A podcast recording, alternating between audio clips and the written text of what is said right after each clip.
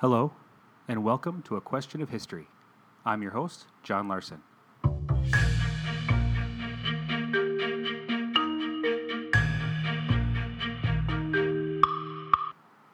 This is an introduction to the show where I want to explain a little bit about the show, what you can expect, and a little bit about me and my background.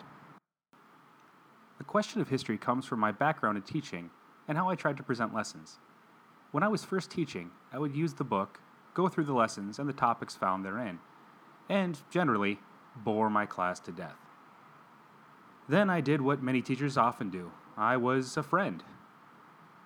I was the favorite teacher, mainly because I had a fun class. It wasn't until a few years ago that I realized there was something missing. It's not that my lessons weren't educational, they definitely were. There was often so much information packed into a lesson that I would still, being their friend, bore students. They sat through it because they were good kids, and good kids sit through boring lessons. No, the information wasn't the issue. The issue was student retention of the information. A few years back, I was fortunate enough to go on a trip to the eastern portion of the United States with my dad. Dad is the best teacher I know. Not because I had him personally, but because when I would run into people who did have him, people would tell me that he was the best teacher they ever had. I would ask why, and they would almost always tell me the history of sport class that they took was extremely memorable and meaningful.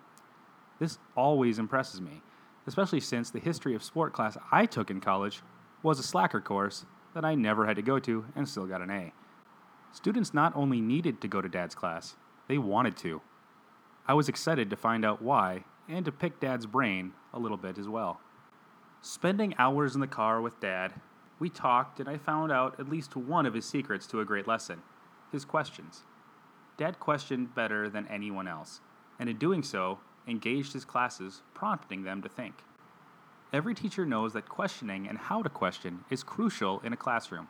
Questioning is one of the ways teachers are evaluated by their superiors, and good questioning is correlated with good teaching.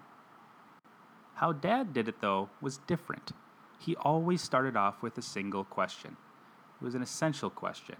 Always had it on the board, a la Madeline Hunter, and then proceeded to weave a story together that drew the students in to the point that they were now truly excited to be part of the class and begging for a resolution to the story. The essential question is one he would take time crafting because a great story derives from a great question. I have continually tried to find these essential questions in U.S. history, of which there are many.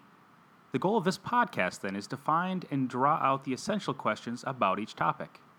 I won't cover every topic American history has to offer, mainly because not every topic needs to be covered. But I will endeavor to cover as much as possible. I also hope to start a discussion with this podcast.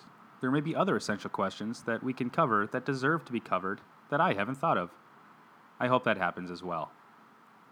Now that I've discussed why I want to do the podcast, I want to explain my thoughts on the format, at least in the beginning, as change is an inevitable part of life. First, I would like this to be every two weeks, depending on how much time I have to work on the podcast. I will also shoot for 20 minute episodes, barring this one, of course, as I've listened to podcasts in the past and believe 20 minutes is about the right length for a podcast, especially one that could be used by teachers in the classroom. I have a basic list of topics, but don't want it to be too rigid because I want to have the flexibility to cover other topics as they come up. If you want to contact me, you can email me at questionofhistory at gmail.com or check us out on Twitter. The handle is at Q of Hist. That's at Q O F H I S T. Thank you so much, and I really hope you enjoy the show.